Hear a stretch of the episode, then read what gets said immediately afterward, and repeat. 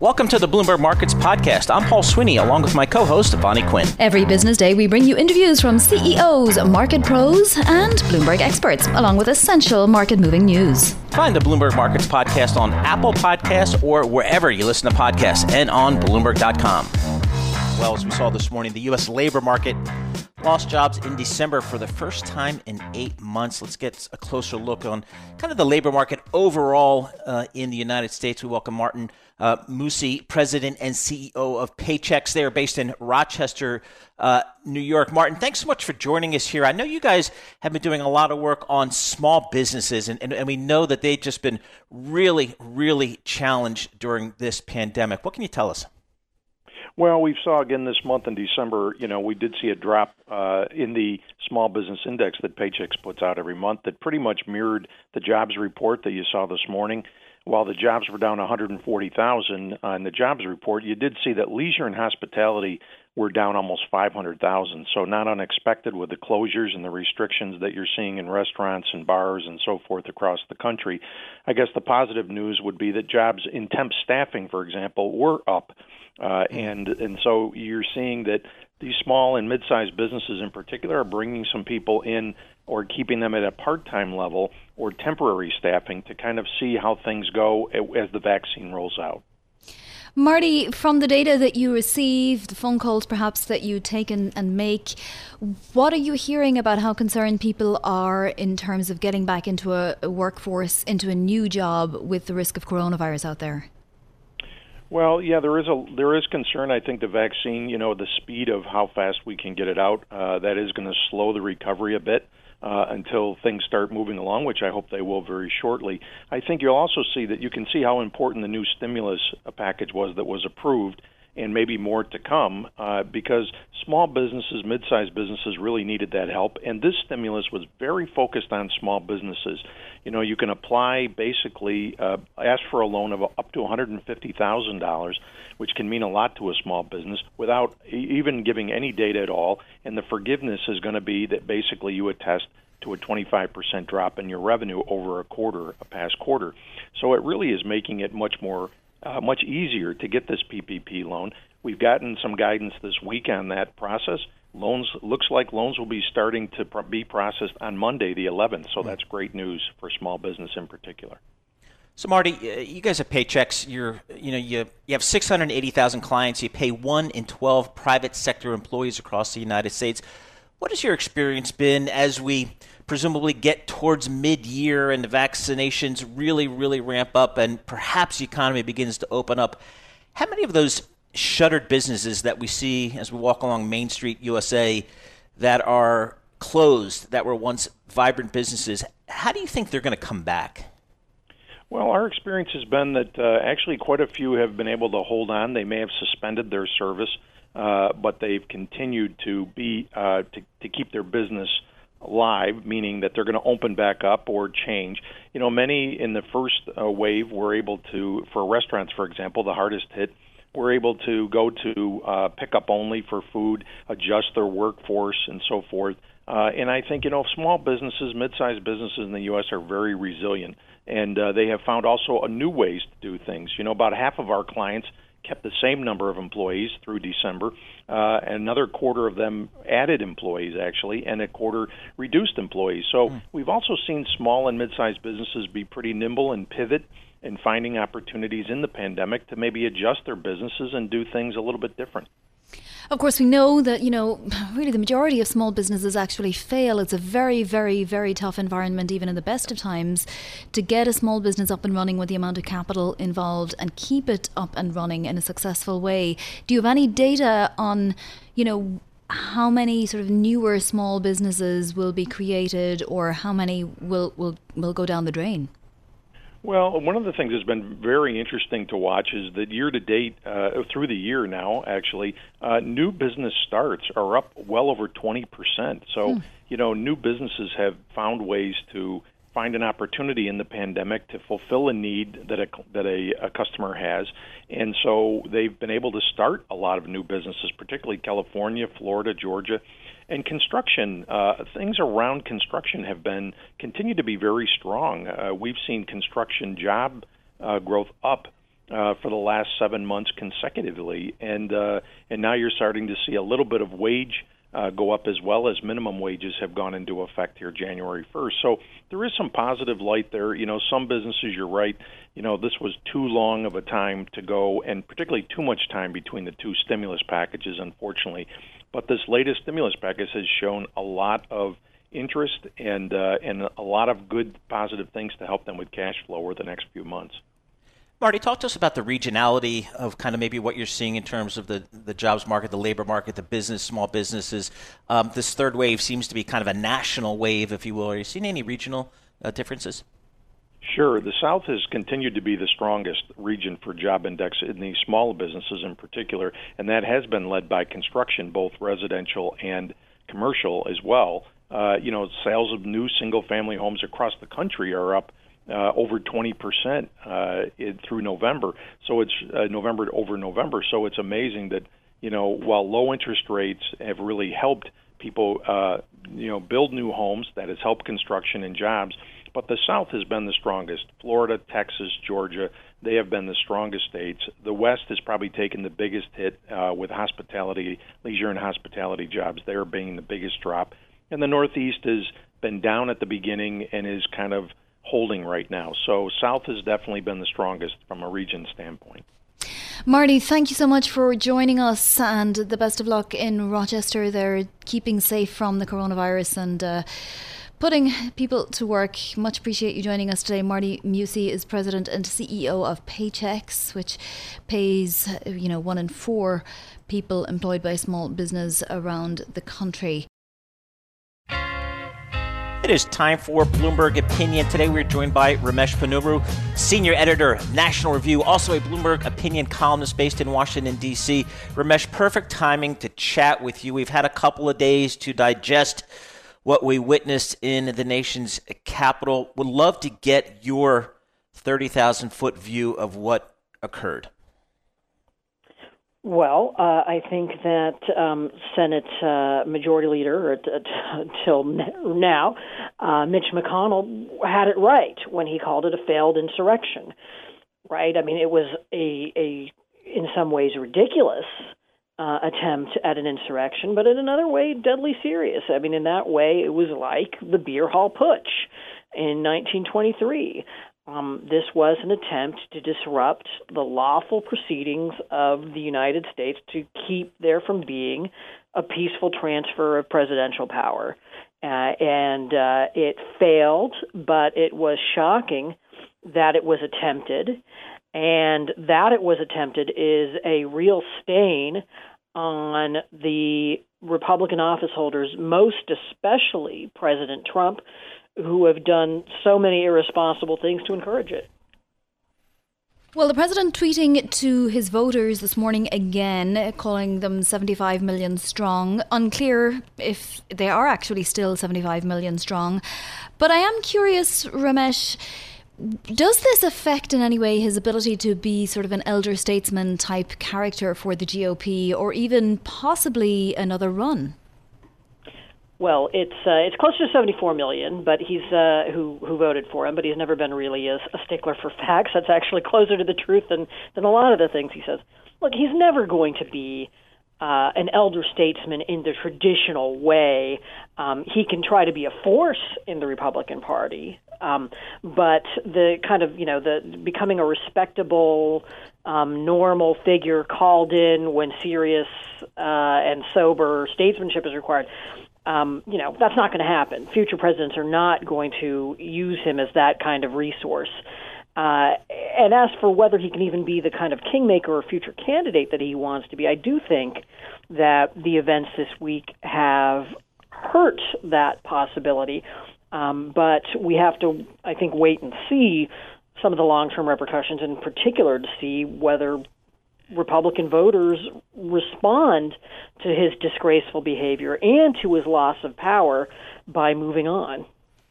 That's kind of where I wanted to go, Ramesh. What, in your opinion, is the future of the political party? I'm thinking about, you know, the George Will conservative view of the Republican Party. That seems to be a thing of the past. Is it that Ted Cruz Josh Hawley. I just don't know what the future of the Republican Party is. What do you think? Uh, well, I think that it is up for grabs. Um, I don't think that it makes sense or is possible for the Republican Party to simply move back to its pre Trump incarnation. I think one of the reasons Trump was able to become the leader of the party was that that previous party was too often out of touch with the economic interests of most Americans. Um, and so, you know, when Trump talks about becoming a working class party, some of that is just marketing. Um, but I do think that there is something to the idea that the Republican Party needed to change and still needs to to change in some ways um, in, in its thinking and its approach to those issues.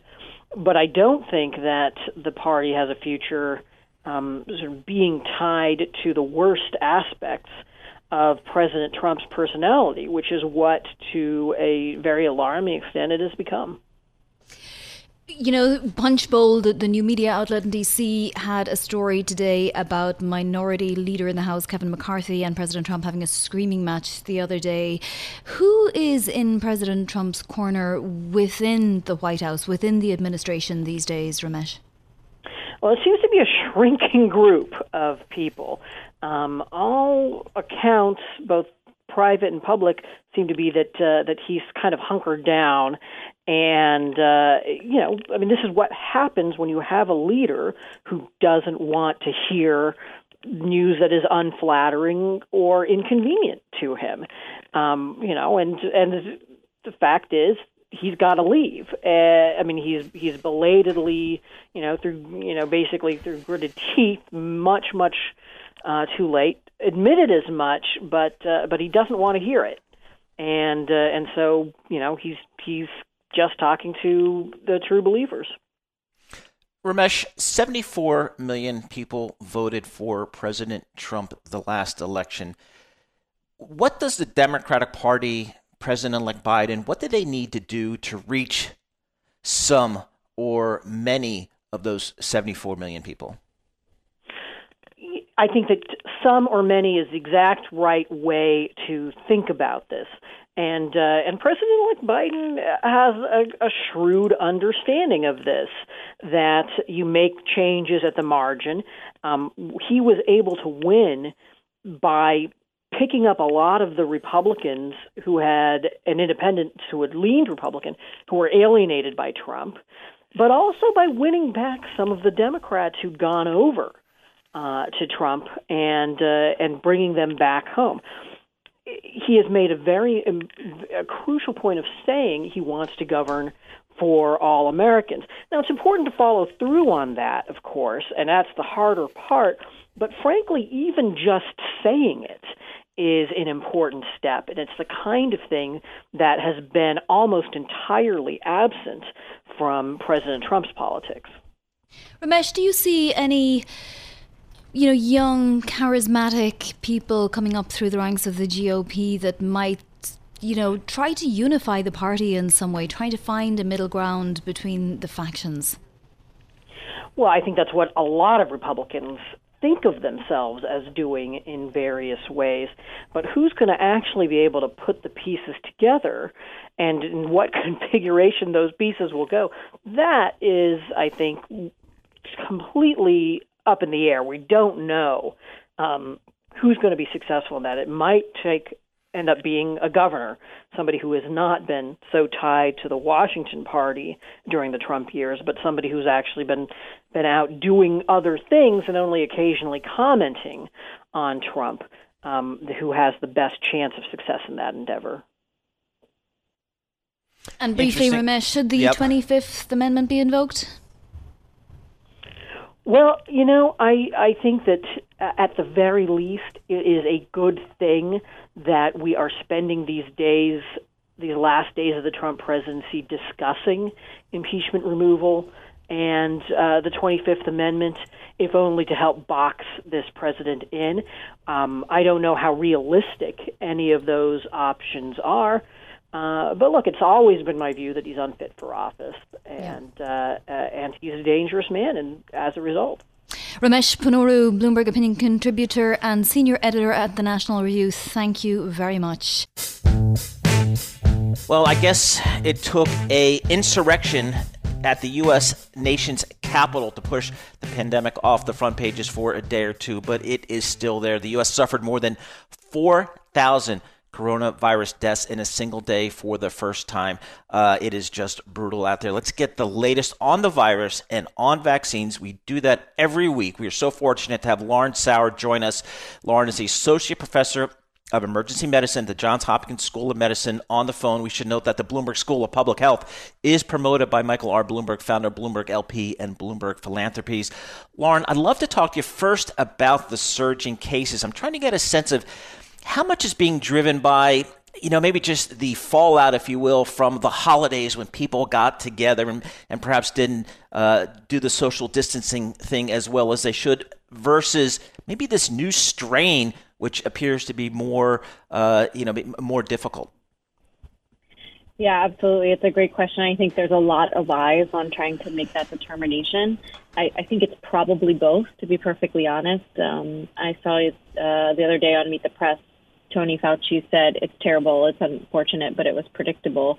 And I think um, that's how we're all feeling. We, as we saw people get on airplanes, we saw people drive to friends and family that they didn't, you know, normally interact with, and um, now we're seeing the impact of that holiday travel and that new holiday mixing uh, really play out across the country. We are starting to see the variant pop up in a lot of um, places across the country um, and across the globe, really. But I think, um, you know, that the spread of that variant is quelled by following those travel restrictions, following uh, physical distancing practices, following masking practices, in the same way that, that the non-variant spread is is dampened. And so, if people are traveling, then you're just going to have an even greater impact, whether it's by um, people infected with the strain with the variant or not. The UK had its deadliest day yesterday, as well as the United States. Lauren, how many weeks would people have to shelter in place for this thing to actually move back a little bit? Give us a chance to get people vaccinated. Yeah, I think you're going to see lockdown similar to before, so at least four to six weeks to get spread under control, and that's really um, that that number is dependent on how well people adhere to um, the lockdowns, to the restrictions, and to the masking and distancing when they come out of it. Right. So even when the lockdowns are released and restrictions are lightened, um, people have to be good stewards of those things that we know that work really well, right? So if the restrictions are released and then all of a sudden people go back to the behavior they were having right before and during the holidays, then we'll just be back in that place again until, um, you know, until we get it under control again, and it'll just be a cycle. Lauren, one of the um, issues kind of cropping up here in the New York metro area is uh, a fairly significant percentage of those 1A, those phase 1A essential workers, healthcare workers, uh, people in the nursing homes are choosing not to get the vaccination. And now the question is, well, what do you do with those vaccines that aren't being administered? So that's kind of a bone of contention here in New York. What are you finding at the Johns Hopkins University, the medical center? Are people, uh, uh is a meaningful percentage of the healthcare workers choosing not to get it? I think we're seeing people get the vaccine here, um, thankfully. I, but we've done a lot of work to educate people, town halls, um, emails with information, frequently asked questions, fact sheets, um, a, a system that is accessible and easy for them to use within the context of their job to, to just sign up to get it. So I, I think the problems stem from a lack of funding in communication strategies and, and building trust about the vaccine. You know, we've heard that a lot of people are concerned about the, the shortened timeline. And so we should have spent and should still continue to spend time and effort explaining how even though the timeline was accelerated, all of the steps were in there and um, to create a safe and effective vaccine. And, and that's what I think we need to be focused on. And then just making sure that people can actually access it, right? So having a system that is not a website that continues to crash or a paper based system or a line, you know, a queuing based system um, that that inhibits people from being able to really get in and get out in the shortest amount of time possible and go back to their jobs as frontline healthcare workers and essential workers, keeping this response afloat. Lauren, how long before we know whether we'll have to get a vaccine every year? I think we're going to start to see some of those data come out as people are being um, vaccinated with more regularity and the vaccine programs expand. Um, this second season or um, next round, you know, we're in sort of year one of the pandemic, but we're also in year one of a potentially cyclical or seasonal virus. Um, and so we're going to learn a lot in the next 12 months about how this virus works and how immunity um, is both conferred and lasts in vaccinated populations, but also in people who had natural infections and some combination of the two. All right, Lauren, continue the fantastic work and thank you for always making time for us. We get updated regularly by Lauren Sauer, Johns Hopkins University Associate Professor of Emergency Medicine. And of course, Johns Hopkins University is supported by Michael R. Bloomberg, who is uh, obviously the owner and of this news network and the parent company Bloomberg LP. Joe Mysak, Muni's editor for Bloomberg Briefs, joins us now. Joe, since the last time we spoke with you, we have a lot more clarity about what the next four years in Washington is going to be like. We've had the Georgia Senate runoffs, and they've both gone blue, those seats. How did the Muni market react? Well, uh, with a great sense of relief, I think, because now you have uh, the very real possibility of more relief going to states and municipalities directly rather than the sort of indirect relief that's already contained in the package that uh, Congress passed earlier. Uh, and uh, just, uh, you know, uh, relief because there's more certainty about what's going to happen. And the next thing is going to be, I would imagine, according to my sources, very quick action on uh, what some people would call tax reform. That's where I want to go, Joe. Um, a topic that is near and dear to the hearts of our listeners in the tri state area and selected other markets around the country, which is the Trump cap on state and local taxes. Where do you do you think that's going to be on the agenda? Oh, very much so. Thank you. Uh, you know, between between salt and uh, this thing called advance refundings that municipalities do that was taken away by uh, by the uh, previous administration uh, on a tax exempt basis.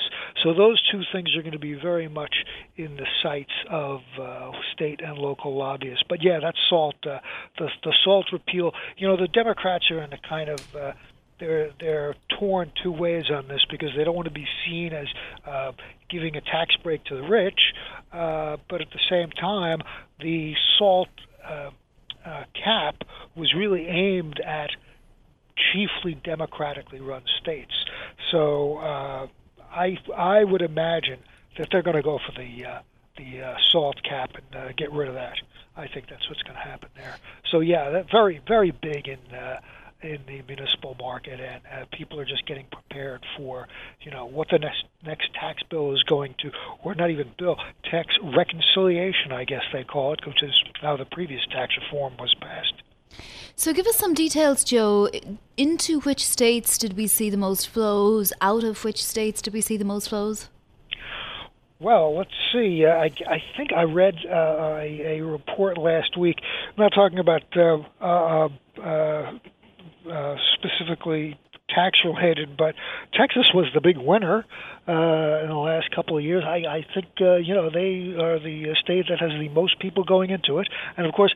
Uh, you know they don't have uh, the uh, uh, income tax in in Texas, uh, so of course you know that's um, uh, one of the but that was one of the Trump arguments, I guess, for uh, doing away with the salt uh, uh, deductions or you know lowering them.